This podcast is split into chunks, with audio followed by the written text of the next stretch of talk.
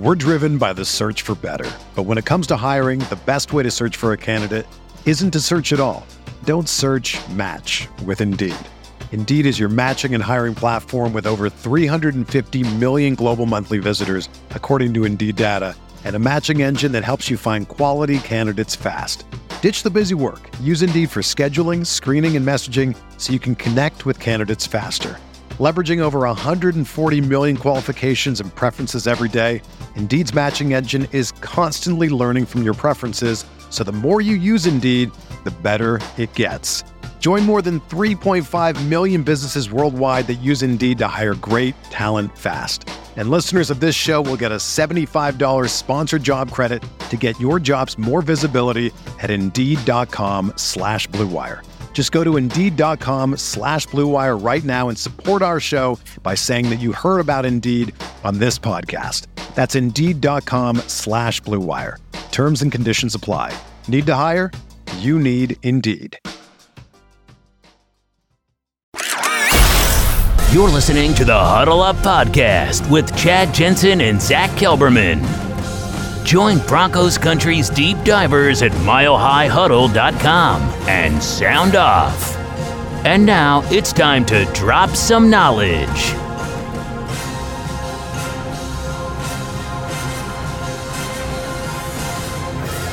Welcome in, everybody. This is the Mile High Huddle podcast. I am sitting in for Chad Jensen. My name is Scott Kennedy.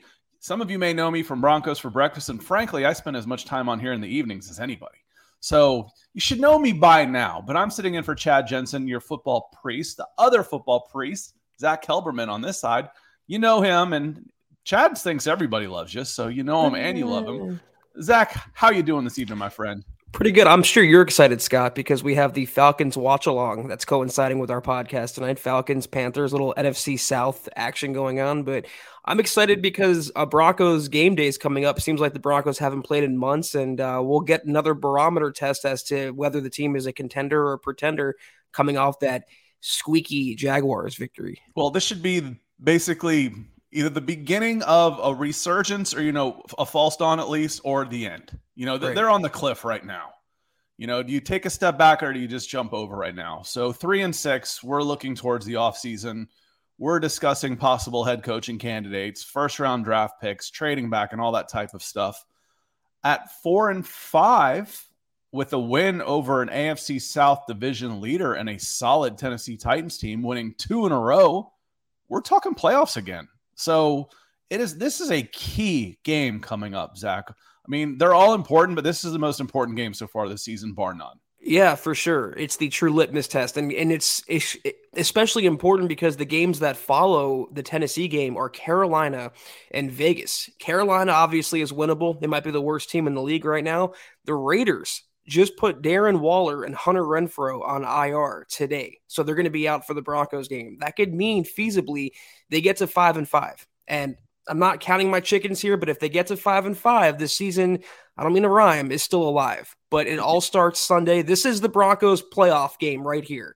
The rest Tennessee. of them are kind of playoff games, like we said. You know, six and two. Uh, you know, you're you're talking, you're you're thinking playoffs. Um, the game to, there's a there's a tropical storm hurricane coming through and as i was watching the bands hitting charlotte so if you're watching this game on amazon prime the weather could get a little interesting um, if you are watching along with this game have it on in the background with us this this game was a wild one last week it was I, I think arthur smith the head coach said we went three and two in this game luckily we we ended up with one extra win we won it three times we lost it twice uh, went into overtime. It's already been a little weird, Zack. Jake Matthews, the starting left tackle for the Atlanta Falcons, rushed home from Carolina, from Charlotte. Uh, it's about three hours up 85, hopped in Arthur Smith's, Arthur Blank's plane, had his baby with his wife, and he's back at the game today. So do you think that man's going to be a little tired this weekend? Take some days off, Jake. Go, go out there and play well and – and uh, take some days off. And there's Cordarrelle Patterson. He's returning kicks. He, he's, he wants to get one more to set the all time to tie at least tie the all time record for returns for a touchdown. I love what Jake Matthews' wife tweeted out. She's like, I did my best, Falcons fans, to have this baby before the game started. So I love the sense of humor and I love Jake Matthews' determination to be with his team and play. And a terrific player, even better man, it sounds like. And you know what I love? I love Tanner Hulse coming in, coming in hot uh, Orange here, coming Thank in the you, burn orange. Said, I just wanted to show some love. Haven't been able to make the lives lately due to work, but I always enjoy watching in the morning on my way to work. Hashtag state of being. Hashtag Broncos for life. Uh, you know, when I saw I saw the name, I was like, we haven't seen Tanner for a while. So welcome back, my friend. It is good to have you back back here with us. Um, I'm not sure exactly what kind of order you want to dive into this thing. Do we want to just talk? I guess we will. Let's hit the news first. Yeah. Uh, before we we start talking about the Titans and the Broncos, the news. It didn't seem. I it it came out after the the the practice report, the the the official designations, all this stuff that KJ Hamler, the, Hamler, there's a report that he's going to be out because he was listed as limited. Nathaniel Hackett today at his press conference was saying, you know, we're going to evaluate and wait further. But then there was a report today, and you have it up on milehighhuddle.com, that he is going to be out. Is that done? Do you think that's finished? He's he he ain't playing. Well, the hamstring popped up yesterday. He was limited, and then he was a DNP today. And Hackett said they're evaluating it, which sounds like he's undergoing further tests. I'd be absolutely stunned if he wasn't ruled out tomorrow. And it sucks for the Broncos offense. It really sucks for KJ Hamler. You know, hamstrings are no stranger to him. He came into the NFL with a hammy injury, kind of um, hurt his pre draft process a little bit, marred his rookie year. And then last year, suffering the torn ACL, hip dislocation. His grandmother passed away, a lot to go through at once. He battled back from that all to come back to a Russell Wilson led, Nathaniel Hackett created offense where he thought he was going to be the deep threat and used like he should be. And what does he have on the season? I think seven catches for 80 something scoreless yards. It's it's just unfortunate for him all the way around this year. Yeah, there's we talk about the you know with with quick twitch players with fast players it used to be a full 18 months for your 100% on ACL it's it's come down a little bit but it's not as fast as okay he's back out on the field and he's running and he seems healthy because there are always setbacks after an ACL because the muscles around the knee and in your legs atrophy. And then as you're pushing those or let's say I'm able to work out some things but not everything certain muscles fall behind and you end up tweaking stuff all the time. There's setbacks all the time. I feel like a hamstring is clockwork after an ACL that you ag- you aggravate your hamstrings on this. So hopefully he'll be doing well. This feels like kind of a lost season. I could jump right into this one.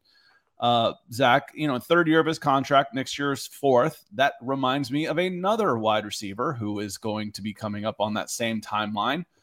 What are the odds Jerry Jeudy and KJ Hamler are Denver Broncos next year? Ooh, I don't know. It's a tough one because they're both under very, very team friendly, as you mentioned, under the rookie contract still, but you don't have much to go on. There's not much of a sample size. I think the Broncos are evaluating their future by using the remaining games this year to form an opinion or conclusion for next year. I wouldn't be surprised considering they fielded phone calls on both receivers if one Mhm. is dealt in the offseason. And if for my money, I'm keeping Jerry Jeudy around. He has shown glimpses of being at least a wide receiver two in the NFL. But KJ was never going to be a wide receiver one and more than likely never going to be a wide receiver two. It just sucks for him that the Broncos haven't utilized his deep threat, you know, Tavon Austin like ability uh, to its full extent. Yeah, it's you know, and part of that's on him. Like you've said, he hasn't been able to Sure. to stay healthy. And the the problem with it is though, is you know, you mentioned the guy you want to keep is also the one that you could get the most for. I mean, that's how trades work. You know, you know what is KJ Hamler worth right now? He might finish the year with ten catches. You know, for hundred yards. It's it's that's not worth anything on the on the trade market. So, but he's also cheaper. So, you know, d- it, does he stick around another year? He's got to get healthy and he's got to prove something, or else he could be a cut candidate, honestly. I mean, if he can't stay healthy, he could be a player that you, I don't know, because his, his fourth year is guaranteed and it's not all that expensive. But again, it's it's time. He'll be going into his fourth year. At this rate, you're not picking up the option on either of these players. So 2023 or bust for both of them right now. And Miguel coming in, he's not busting. He's he's coming in with the stars, saying, "Good evening, fellas." I don't know if this is a hot take, but I feel Stukes, Dwayne Stukes, a special teams coordinator, would make a better head coach than defensive coordinator Ejiro Evero. I like his demeanor and would hold players accountable. My kind of coach. I don't know. Um, I think it's a big leap from a special teams coordinator to a head coach. It's probably been done before, but it's a it's a big leap. So I think Evero is next in line. And you know, as far as getting things done, Evero's getting it done. You know, Dwayne Stukes may win the press conference. I like the way he conducts himself in a press conference, but as far as who's doing the job, you've got somebody higher up the ladder in Evero who is one of the top coordinators in the NFL right now. He's he's a, he's in line. He's going to get some interviews this year. This this year, Zack. Yeah, I mean Stukes he's like you said, he wins the press conference, but if he truly held his players accountable, they wouldn't be making the same mistakes week in and week out. And the second time now, he went up behind the podium today, and then he said, We had a conversation with Montrell about fielding certain punt returns. He also made headlines by saying the Broncos had a delay of game on a kickoff against the Jaguars because a player was eating a hot dog on the sideline. And he said that facetiously, like tongue in cheek, but people ran with that still. So I don't want the guy that wins the press conference. I want the guy like Evero. Let me rattle off some stats about the Broncos defense.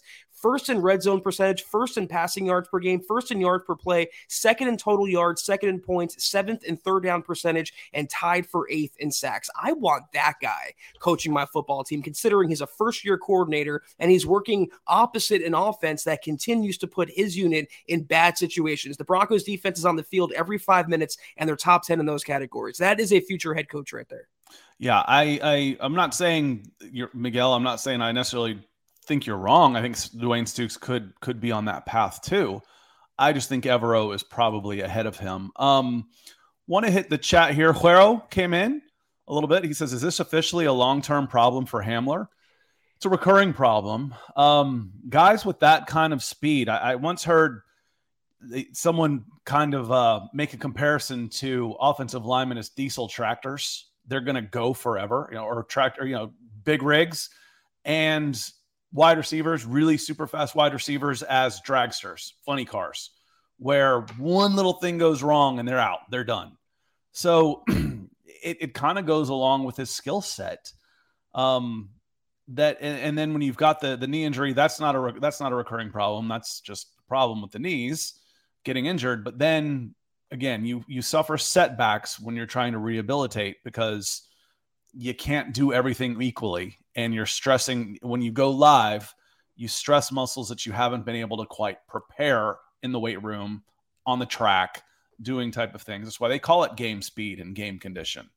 So I don't know if it's a long term problem, but it's certainly a recurring problem, Huero, which may be the same thing for you when he was coming out, I said Hamler could be like a poor man's DeSean Jackson. And I was right about half of that because he's injured as much as DeSean Jackson. I think it's more indicative, though, of a long term problem with the Broncos' strength and conditioning. And I'm going to put it out there once again. You know, Loren Landow, what are you doing? You look at the Broncos injury report right now, Scott. You, you know, Hamler, also Andrew Beck popped up today with the hamstring injury, Essang Bassey hamstring, um, groin for Tyree Cleveland. Cameron Fleming has a quad, PJ Locke hamstring. Uh, so many soft tissue lower body injuries under Loren Landow's watch to the point now where even Mike Klis, the team mouthpiece, the most pro Broncos guy in the sphere, said it's time for answers. It's not necessarily a KJ problem, though he kind of has an injury jacket. It is a Loren Landow strength and conditioning problem. Until he is gone, this injury status is going to remain status quo. I try and teach uh, our, our viewers, our listeners, kind of how to read between the lines. And one of the things I've always said is when you see the state and media start to turn, you know things are happening. Something is happening because they know they no longer have to maintain that relationship. Um, they know they don't need access to that player, that coach, whoever. They know something's happening. I've also said it's why it's 10 times worse in politics because there are no term limits and they're always there. So they're always cozy like this. There is no honesty in, in, in reporting. Uh, that's a different story. We won't get into that too much. Um, Greg Smith coming in about on, on the Hamler and the trade said, Scott, his speed has to be worth something, huh? Okay. Um, I'm listening. So far, it's been worth seven catches for 165 yards, nine games, eight games bye week. That's what it's been worth. Greg, what's that worth to you? And now he's hurt. What's that worth? Okay. Take what is possible and bump it up around because that's pending free agent numbers. That's practice squad numbers. Maybe a seventh, you might be able to get because he does have tools, speed. The type. If you had a guy like that, frankly, a good example is Jalen Virgil. Jalen Virgil on your practice squad is not a great receiver. He can fly. He's a 10 200 meters guy. He can fly, but he's not a great receiver. So what was he worth? Where where did Jay, where did they get Jalen Virgil? Was he a seventh round draft pick? Undrafted. Undrafted. So there you go. It's worth a shot. It's not worth I'm going to be able to get a third round or my second round back for him because he's not producing. Um, and that's what's got to happen for for that speed to be worth something. It's got to translate. What I do like though, and you're right, Scott, it, it's not good. And I was actually listening to uh, your pod last night with Nick, where you named the player that has to play, and I think he said KJ Hamler, you're like, no, he has to actually play to be valuable. I agree with you. The only thing is he's averaging like 23 or 26 yards a catch, so he's shown to be a downfield threat, and that's the that's the one thing I like about KJ. But you can get that with, like you said, Virgil, UDFA, Montrell Washington, speed demon, fifth round pick. You can find speedy guys at any point in the draft on the open market any time of the year. He is a one trick pony in that sense where he doesn't have much value. I'm with Scott on that. And it's not even though where they're lining up three step drop and throw the throw the the, the, the nine. They're busted plays, Zack. Anybody can get deep, get behind players on a busted play. And that's where the passing yards have come from. That's where KJ Hamler's been getting his yards. Um, We're driven by the search for better. But when it comes to hiring, the best way to search for a candidate isn't to search at all. Don't search match with Indeed. Indeed is your matching and hiring platform with over 350 million global monthly visitors, according to Indeed data, and a matching engine that helps you find quality candidates fast. Ditch the busy work. Use Indeed for scheduling, screening, and messaging so you can connect with candidates faster. Leveraging over 140 million qualifications and preferences every day, Indeed's matching engine is constantly learning from your preferences so the more you use Indeed, the better it gets. Join more than 3.5 million businesses worldwide that use Indeed to hire great talent fast. And listeners of this show will get a $75 sponsored job credit to get your jobs more visibility at Indeed.com slash BlueWire. Just go to Indeed.com slash BlueWire right now and support our show by saying that you heard about Indeed on this podcast. That's Indeed.com slash BlueWire. Terms and conditions apply. Need to hire? You need Indeed. and I, I don't necessarily think it, I, I've seen we've seen times where he's open. So I'm not saying he's a he is a one trick pony. I'm saying right now his value to this team, his value in a trade isn't much. Um, as far as like again, last night, in case you didn't hear what what Zack was referencing, we were talking about three players. It was Browning, Hamler, and Simmons, Justin Simmons, I believe. And Nick asked me, he said, which of those three um, is most important to this team? And and and Nick was saying Hamler said Hamler initially, but he's he's in, he he hasn't done anything. So the idea of Hamler, what he could bring to this team, what he sh- you're hoping you were going to get for him, is what you need most. Absolutely, but a healthy KJ Hamler out there does not guarantee that's what you're going to get because you haven't been getting the production from him. So anyway, um I'd say Simmons by the way. Just to contain Derrick Henry and kind of flummox whatever quarterback is playing, he's still a Pro Bowl safety, and. I don't. I would take him over Browning. I think uh, I, t- I think I t- for me it was Hamler's off the table. I mean, it's okay. It, you might as well say you know Jonathan Cooper. You know, I mean, it's there there, he hasn't he just hasn't been doing anything. Um, I know what I'm getting from from Simmons. I usually know what I'm getting from Browning, and, and it's production. I'm getting production when they're on the field. I can't say the same thing for KJ Hamler at this point in his career. Um, going through, and you know what? I'm just going to bring up the uh, the injury report. Let me minimize this Panthers Falcons game. Don't worry about the slow start, y'all. You can watch this with us and then uh, things get kind of weird in the second half of those games. So let me let me share this screen here, and I'll zoom in because I know this is. Speaking of Browning, I think he was a DNP two days in a row, so it's not looking like he's going to play this week. Maybe next week though against Carolina. Maybe I'm not going to zoom in. Zoom, zoom, zoom. All right, hold on one second. Let me stop this, and uh, let me close this out. I put it on my desktop and everything. Broncos Doink. That's the one I'm looking for. It's like when things don't start to work, I'm, I'm like getting sweat starting to break out across my forehead. I'm like, this isn't working. I'm getting stressed. So let's bring that up here. And there we go. So Baron Browning did not play, did not participate. Um, Hamler went from we're going to evaluate to DNP. Uh, Darius Phillips, okay. Essang Bassey's limited. Andrew Beck limited. Tyree Cleveland limited. Cameron Fleming limited. PJ Locke limited. Justin Simmons limited. K'Waun Williams was full. So that is your injury report coming in to today. Um, Baron Browning's day to day. He'd be a big miss, especially since you just you just lost Chubb. That said, kind of came up with how they might attack this Titans team, considering they're so one dimensional, where you might be able to limit your edge rushers. Yeah, I'm not too worried whether it's um, Tannehill or Malik Willis because they don't have any outside threats on that Titans offense. They really have no receivers or tight ends to speak of. That offense goes exclusively through Derrick Henry. So you don't really necessarily need Baron Browning in this game or Randy Gregory in this game. You'd love to have him, but this is why I want my Pro Bowl safety back there to man the line of scrimmage and help out when there's a passing play. A lot of play action the Titans love to run. You want your safety back there to prevent that. Yeah, and, and just to, to, clean up the big runs, if if that happens, because if he breaks containment, I, I need to make sure I've got him in there. Um, I was looking up his numbers today, and Tannehill Tannehill was full participant today. Uh, I expect him to go, and he's definitely better and more efficient than than Malik Reed, and can convert third downs and that type of thing. Um, but they started off losing two in a row, and they're, they've uh, with Tannehill they won four straight after that.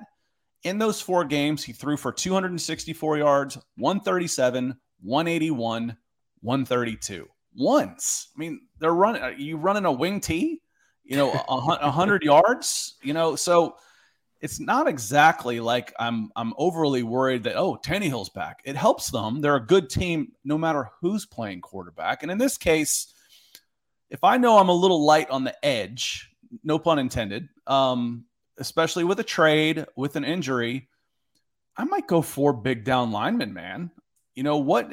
How hard would it be? To drop Dre'Mont at end, DJ Jones at end, DeShawn Williams at defensive tackle, Mike Purcell at defensive tackle, three linebackers. In a 4 3 like that, that would be a run stopping type of lineup. Um, Tannehill doesn't scare me. That running game scares me. So let's line up and try and, and, and stop the run. Is that, do you think there's any chance we could see something like that uh, at times during this game. Yeah, I'm selling out. I'm putting, you know, 10 men near the line of scrimmage. I'm not scared of either quarterback. And real quick about the Broncos injury report, it's kind of funny now. Coming off a uh, win in a bye week, Russell Wilson a few weeks ago had two fairly significant injuries that he was dealing with. And now he's off the injury report completely. Funny how that works. From the Titans side, though, Scott, I saw Jeffrey Simmons on there. I saw Bud Dupree on there. Even Derrick Henry was DNP today. I thought yesterday was a rest day for him, but I don't think he's hurt. But the Titans are just as beat up as the Broncos are. And it would be nice for them to catch a break. Simmons not playing in this game or playing less than 100% would be so crucial for a Broncos O line, Scott, that has struggled in the interior. He's a monster. This is Jeffrey Simmons. I'll credit the guy on Twitter after I play this. I forgot his name.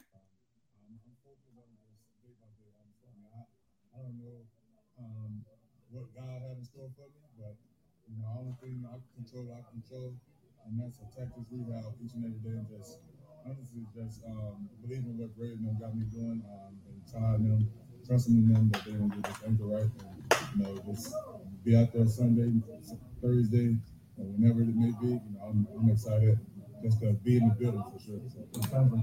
So, so let me see. That was uh, that was from Jim Wyatt on Twitter. So check him out. Give him a follow for your Titan stuff. So that was Jim Wyatt on Twitter.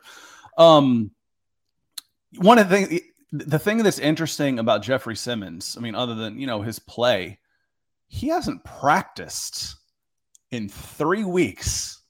Allen Iverson would be proud so you look at him and you say, practice. okay, he hasn't practiced. He hasn't practiced the last two weeks. Talking about practice. and he's played. We're talking about practice, dog. Um, not so, the game, practice. Derrick Henry didn't practice. That looks more like a hey, what's he need to practice for? You know, hand him the ball. He's a running back. We, right. we don't. We're not. We're not working on timing here. Let's just keep him healthy. Limit the shots. Refresh the legs. Um, but he, but Jeffrey Simmons has been well, he's been out. He's been DNP at practice, but he has been limited by that foot ankle injury that he's had for several weeks now. Um, and as good as he is, I, I can tell. I, I, I can tell that he's not quite himself out there. Listen, I'll take him at 90%, 95%. It's a, a big break for the Broncos interior. Like I mentioned, Graham Glasgow starting for Cushenberry now. Um, Risner at left guard has struggled. He's gotten beat really bad this year, especially in pass pro. Not having a healthy Simmons out there and not having a healthy Bud Dupree out there for the Titans is going to be a boost to the Broncos O line. And Andrew Lampy coming in say hello. That is all. All right. Well, that's not all for us. We want to say thank you very much. Uh, had another super coming in. Let me scroll down. Actually, a couple of them. I missed the Duchess coming in. Good to see you, Michaela. Thank Glad you. I got a chance to uh, to see and, and thank you for everything you do for the show in person. Well, you know, kind of in person. He's live here. Uh, he says, I like KJ, but I'm over him always being hurt. He's not worth it. Again, uh, you hear coaches and managers use the word trust a lot when discussing players, and you can't trust him to be out there. You don't know what you're going to get. That's a problem. Has absolutely nothing to do with KJ Hamler, the person. We're all rooting for KJ Hamler, the person. But he's in year three. He's not producing and he's he's picking up injuries again. His time as a Denver Bronco might not be much longer. You know, end of this year, maybe next year. Again, it you don't save anything by well you would because someone would pick up his guaranteed contract. I think dead can't dead dead cap but he, he would pick up but he's not very expensive but he's not producing either. So again he's got to get healthy and uh and start producing on the field. It just sucks for him. Like you mentioned we're all rooting for kj hamler the person what he's been through how uh, exacerbated he was after the um, the Colts game when he smashed his helmet, and, and, finally he's getting utilized a little more on the offense, and now he has a setback with the hamstring. But you know, availability is the best ability. You can't make the club from the tub, whatever expression you want to use. I've blamed the Broncos for not utilizing him correctly. I've blamed Landow for the conditioning, but you're right, Scott. It's also on Hamler for just not being healthy enough. Darius Simmons coming in says, "What's up, guys? Zack is a man, but I love getting to hear Scott saw it twice in one day." Appreciate it. Bold prediction if Willis starts, Broncos will dominate this game 12 to. 5. Let's go. that could be a score. That is I mean, that the record though, or the score prediction? I don't the Broncos know. are going to win out. It might be the record 12 and 5, but it sounded like a score prediction as well. So wouldn't be surprising. The Broncos not getting over 16 points, 17 points. That's uh, right on the money for them. But I don't know about dominate. Ask Kansas City about dominating with Malik Willis at quarterback. I think if you stop Derrick Henry or at least limit Derrick Henry, limit the big plays, limit the touchdowns, and don't let him do what Jacobs in Vegas does to you every time they play, the Broncos have a chance to fully get after Willis. And then it's the Broncos offense. Can they score points? You can hold Tennessee down, but if you can't score points on your own, it's not going to matter. If Willis starts, I like the Broncos odds a lot more, Scott, but regardless, they got to show up on Sunday and do their work. Yeah. Um, the Broncos offense isn't really good enough to dominate. It can be one of those, if you get up to a two score lead, you always feel comfortable, you know, like 17 to three. You know, the score keep the score is closer than the game seems. I can't find this comment again. I, I wish I could. I'm just gonna read it out here. There it is. You'll appreciate this one. And thanks, Darius. Appreciate the kind words and the super chat, my friend. Andrew Lampy coming in. Just using the name Loren Landow makes my hammies tight. yep. God bless the internet. Makes my brain um, hurt. That's a muscle too. I the uh, what now? He makes my we're talking about soft muscle tissue injuries. He makes my brain hurt just thinking about Loren Landow. But I don't know if the brain's a muscle, so I'll stop embarrassing myself. I don't think. yeah, well, if you can get a brain cramp, then obviously it's a it's a it's a muscle. So, brain freeze um, is real. Um, do we want to start bringing up the head to heads, or do we want to talk about uh, the game and the matchup a little bit, or or do that at the same time? Yeah, I think we can what's what's that. next on the agenda, Zack? Let's do the head to head. We're about almost a half hour in, so let me ditch this game over here and we'll come back to it later. Three nothing barn burner. Yeah, like I said, watch out for that one. It's it, it's it ends up getting weird. You know, the old keep Austin weird thing. That's a little bit how I feel that game's going to go. So here are the head to heads: three and five versus five and three. Uh, green is NFL top ten. This is courtesy of the Denver Broncos media. So thank you very much for putting this together. And NFL bottom ten is in red. As you go along on the offense area, you see a lot of red on both sides of the ball. Um, Net yards per game, last. Yards per play, 26. And these are the Titans here. Uh, points per game, 24th. And yet, the Broncos are behind them, 30th. Um, this is a game I think that's going to remind me of the 49ers game, Zack. Uh, I don't know why. I just saw I just saw the actor that played on from The Wire, Jimmy McNulty. I'm like, Garoppolo, not McNulty. You got the, we, have been talking so much TV and movies this week, and I've got Jimmy McNulty in my head from The Wire. Um, playing with Garoppolo, offense wasn't good. You won that game with defense and special teams. That's how I see this game coming down. And looking at the numbers, it's this is why it's not some great revelation that this could be a low scoring game. Uh, I think the over under is 39. Take the under. Um, so looking at those uh, net rushing yards per game, it's eighth versus twentieth.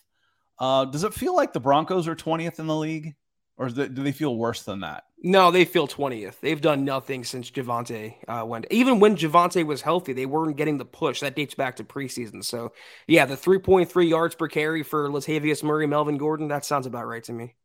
Neither team is giving away um, the ball much. They're doing a good job. Um, in in interceptions and fumbles.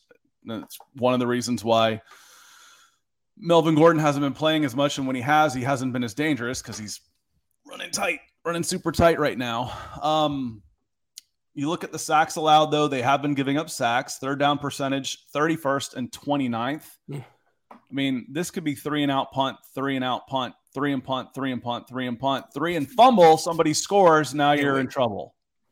It's going to so, be fun. I mean, a, a, special teams gaff, um, you know, uh, uh, something like that could be the difference in this game. What was the what was the uh, was it eleven to ten? What was the final on or the Niners game? Yeah, on the Niners game. Yeah, I'm telling you, man, I'm feeling it. That that's what I'm feeling coming in this one is a, is a game like that one. Defense, we start getting green here. Look at that. That is a lot of green. There's only one um, one red and very few even middle on there. Um, and again, it just doesn't match up well for the Denver Broncos. Hey, where can you attack this Denver Broncos or this this Tennessee Titans defense through the air? Oh, where where where were we again in net passing yards? Um, 19th. 19th. All right. Well, we don't throw the ball very well, but hey, maybe you need one of those big games. You know, maybe this is a game you throw up a 380 and it skews the stats heavily because you haven't had a, a, defense like this yet. You haven't faced a defense like this in in pass in pass defense. Um, we'll see. I, I don't feel confident about that, but it's it is possible. Um, Where I look at something though, Scott, is their first, the Titans defense is in third down percentage, and the Broncos offense is 31st in third down percentage. So you mentioned like a low scoring game, you know, three and out punt, which I cannot wait for, by the way. I can't tell you how excited I am for that. It's whoever, whatever offense gets more than 15 points, 14 points is going to win this game, it sounds like. Whatever defense makes a play is going to win this game. Yeah, we, we said a, little bit, says, oh, this is like a pitcher's duel. And yeah, it is in a sense where you've got good defense, but you've also got bad offense. It's two really good pitchers against two anemic lineups. Um, so which is it going to be? Um, we saw some glimpses last week from the Denver Broncos. I say last week, last game. If I say last week again, just last last I meant last game. Uh, with all the travel, it feels like it was only a week ago. Um, we saw some glimpses. The the the trade out for Graham Glasgow for Lloyd Cushenberry paid early dividends. Um, that matchup though, Zack, and uh, going Jeffrey Simmons and then Tart on the defensive line. Tart is really immobile side to side. He he does not have any lateral mobility. What he's really good at is going straight ahead like a bulldozer. Um, if he's lined up on the left side, he gets Quinn Meinerz. On the defense's left side, he gets Quinn Meinerz. I trust Quinn Meinerz against somebody that wants to go head up and just go forward. I don't trust Risner in that same situation. So we'll see if they switch him around a little bit. But whichever side Simmons is on, he's probably going to get the, the double team. So if it's me, I'd flip him and let Tart line head up on Risner and then let Meinerz and then have Meinerz be okay. You want to take your chances with Simmons or you want to take your chances with a guy that is having trouble blocking a shadow, uh, you know, when, when they're coming right at him. So it, it will be a very interesting matchup right there on the lines of scrimmage. Even without Simmons, the Titans' front seven is so imposing and so impressive. They're so well coached. They play such disciplined football. The Broncos are going to have to be on their P's and Q's. And what I do have hope for is if the line can hold and give Russell Wilson some time. You see it right there. They're 30 at the Titans are in passing defense. This is a game that you actually need KJ Hamler for, like Ajuero says in the comments shed. I, I knew I was going to do it. I do it every time. Scott, excuse me for that one. But if Russell Wilson can get some time, and hopefully he had LASIK in Cabo during the bye week and sees his receivers, you can make some hay on offense. You can move the ball, but it's when you get down in the red area, when you get down to third and one, third and two, how is Hackett going to call his plays? How is Russell Wilson going to execute those play calls? That to me is the storyline of the game. Well, it should be on the wristband. oh my God. Shots fired. Oh, Stupid. I mean, I, this is this is insane. Stupid. This wristband thing is insane. They're petty ex lovers. It's what it sounds like to me. Okay, well, fine. Okay, that's been said and done. Okay, Pete Carroll says something about we had resistance with using a wristband in the past. Russell Wilson is asked about it. It's over, right? Wrong.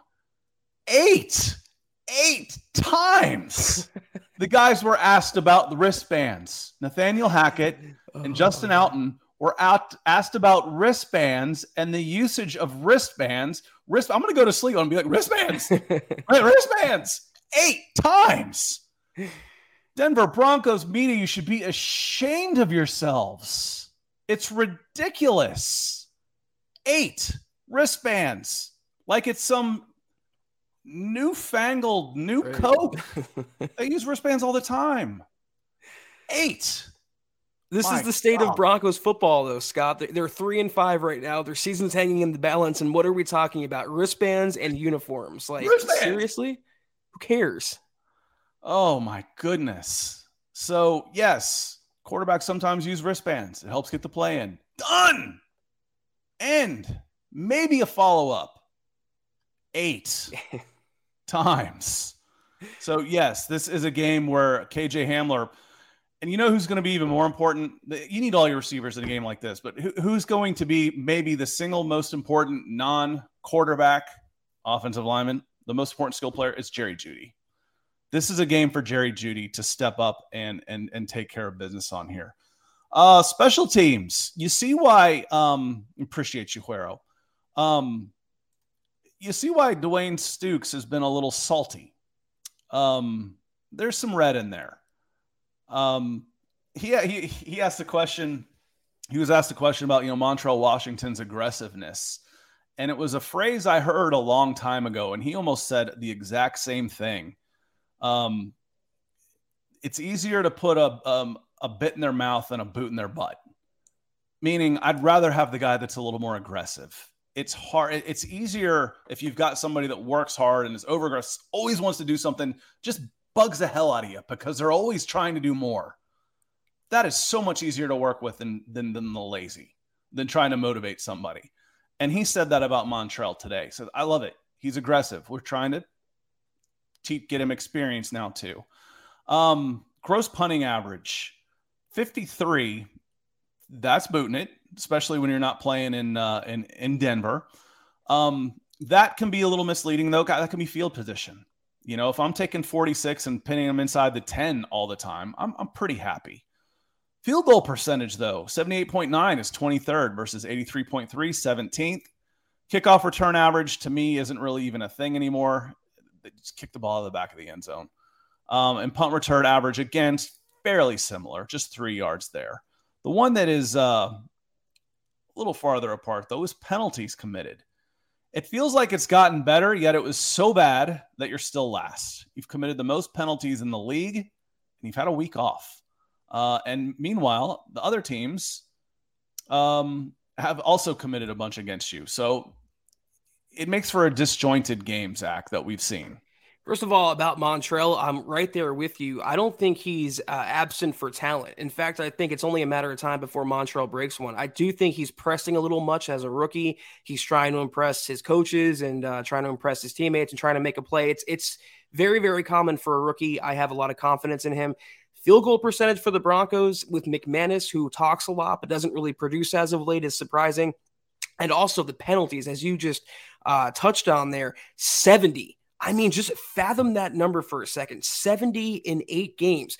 The Titans have 53. They rank 22nd. If I was an unbiased observer and I saw the Titans have 53 penalties, I would think that's, oh my God, that's a lot. The Broncos have 17 more. 17 more than that number. It is atrocious. That's the number one thing they have to clean up. They can't average 9, 10 penalties a game. And it was 57 in the game. So you've got almost 130 penalties in eight games. It makes for some bad football, Zack. We've it's watched some bad football. Uh, that I said that Jets Broncos game.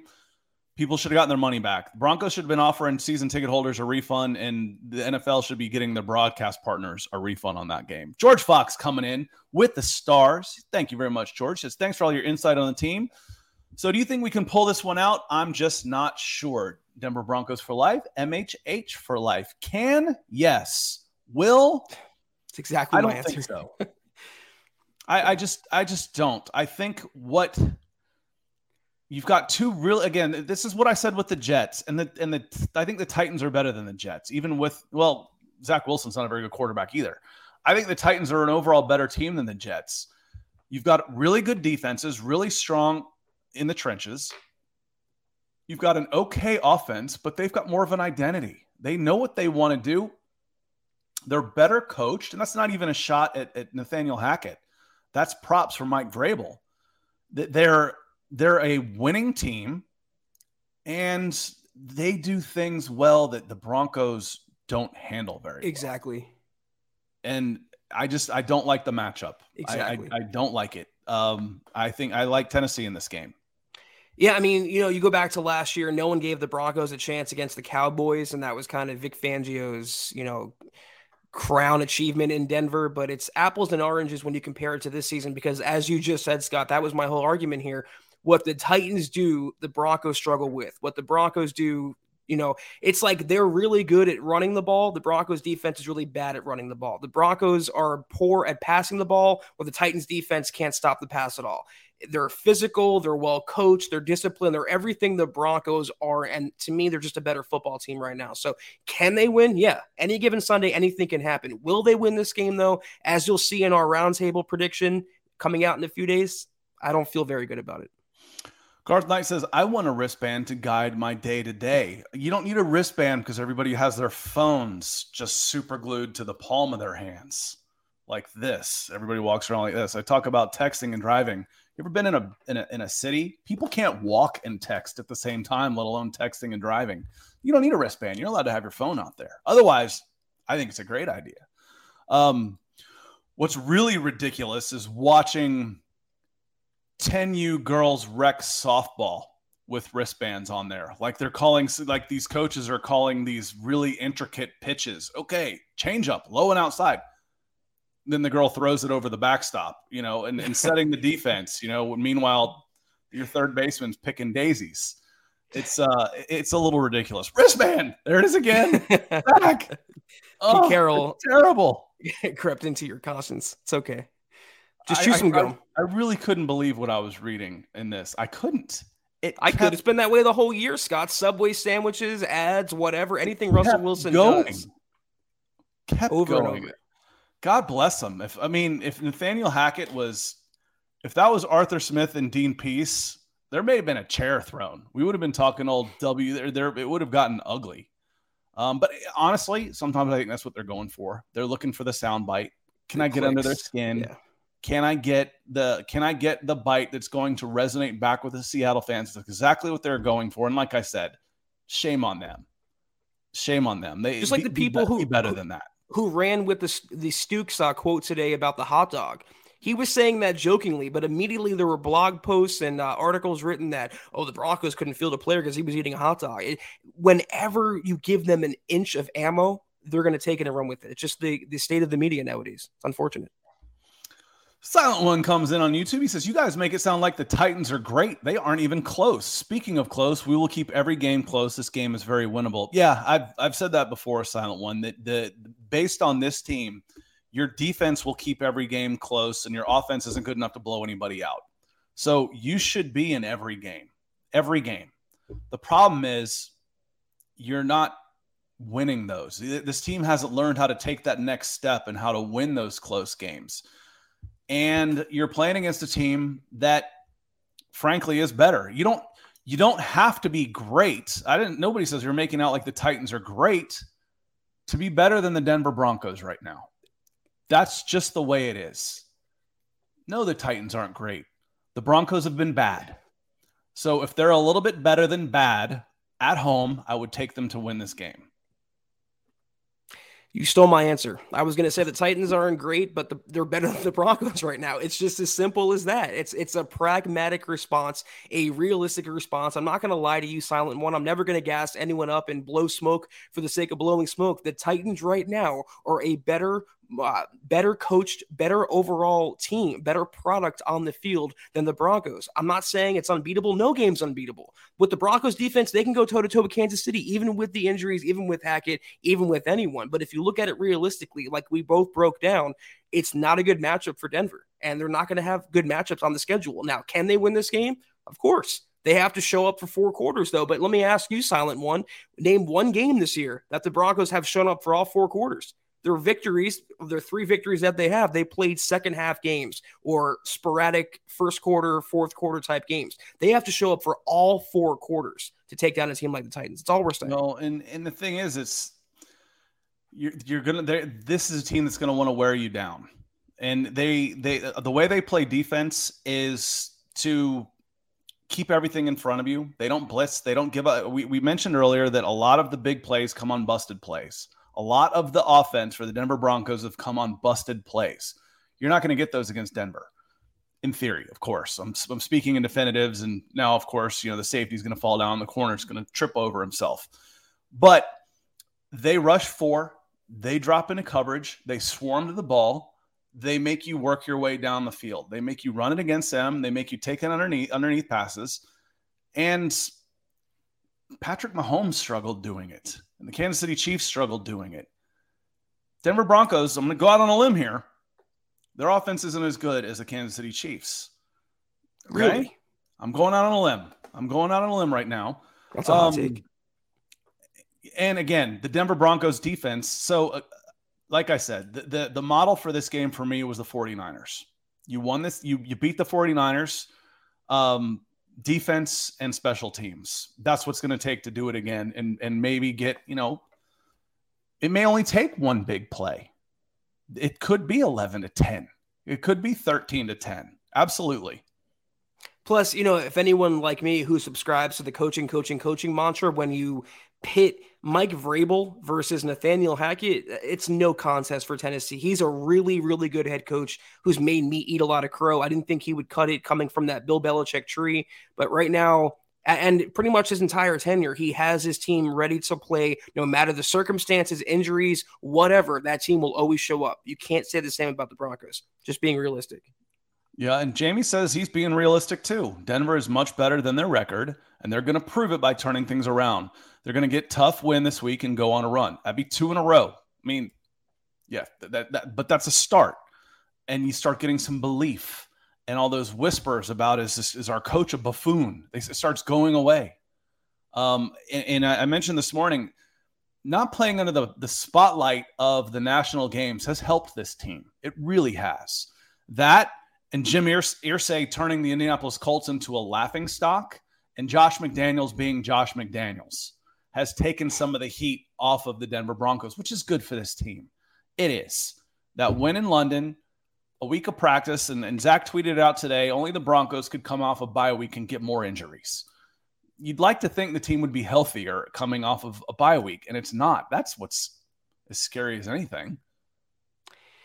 Yeah, strength and conditioning. I'll, I'll keep harping on that. But I'm a subscriber to what Bill Parcells used to say you are what your record says you are. And if the Broncos were better, they would have been better. They could have overcome teams like Indianapolis, uh, the Jets, even the Raiders game was winnable there. They wouldn't have lost those games, but they are what they are right now, which is three and five. They're a below average team. They have a chance to kind of rewrite that narrative for one game at least against Tennessee. But people are acting, Scott, like they have this resounding victory over the Jaguars. They snuck by that team, the Jaguars. It was only a four point game. It wasn't some dominating 60 minute victory. They have to be a lot better on Sunday than they were the last time they took the field.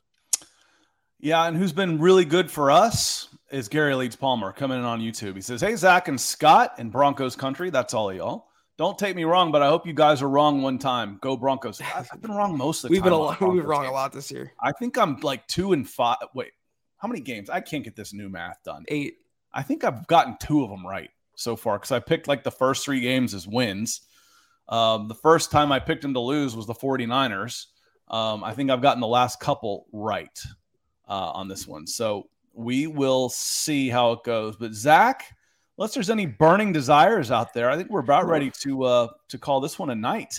My burning desire is humility right now because I've been wrong. I thought Hackett would be a really good head coach. I thought Russell Wilson would perform like a quarter billion dollar quarterback, but here we are. We're admitting that we're wrong. But that was the uh, Mile Huddle podcast for this evening. Be sure to follow us on Twitter.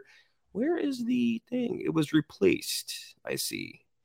We don't have the. Uh, just follow us on Twitter at the MHH Pod. We have the banner for this though. Follow the main account on Twitter for all your Broncos news, analysis, rumors, and more. At Mile High Huddle. Follow Scott on Twitter at Scout Kennedy. Myself at Kelberman NFL and Chad at Chad and Jensen. Uh, be sure to cop our merch at huddleuppod.com. All new inventory. Be sure you check it out. And be sure you're following and liking facebook.com slash Mile High Huddle Pod. If you haven't, go to Apple Podcasts and leave your football priest and our Deacon Scott a five star review for a chance to win some merch each and every month. But if anything, please sub, like, and share this video and every video you see on the MHH channel. It really helps us grow and reach more Broncos fans just like you. Scott, as always, when we do these podcasts, final word is yours. Had a good time. My final words will be to our community with Darius Simmons coming in. He says, I think this team will improve as Hackett improves, which I think he has been. He called a play that he hated, and Russ loved it, and it worked that's fine. My my problem with this is you, know, did George Paton make a colossal mistake by bringing in as uh, as they're coming in here new coaches, you know, new players. Where I just saw the the, the someone posting it in here. Where did it go? It was Jamie. This this one here. New new ownership, new coaches, new players. Sometimes it takes time to turn the Titanic around. This team's built to win now, though. That's why you traded two first round draft picks, spent a bunch of money on your quarterback who's in his 30s. This team, the window's open. This wasn't a three or four year project. And I don't know. That's one of the reasons why I think the leash is shorter on Hackett than it would be for for if you hadn't made that trade and you were rebuilding this team from the ground up on, on an upward trend. This that's my opinion on that. Is is this team was built to win now? Super Bowl or bust, remember? I'm not trying to poo poo any sort of optimism or positivity. I, I, do like it considering where the Broncos are right now. But if we're going with that analogy and the Broncos are the Titanic, we know how that story ends. They're, they're going down regardless. So we hope they're not the Titanic. We hope they're on a more stable ship floating in those NFL waters.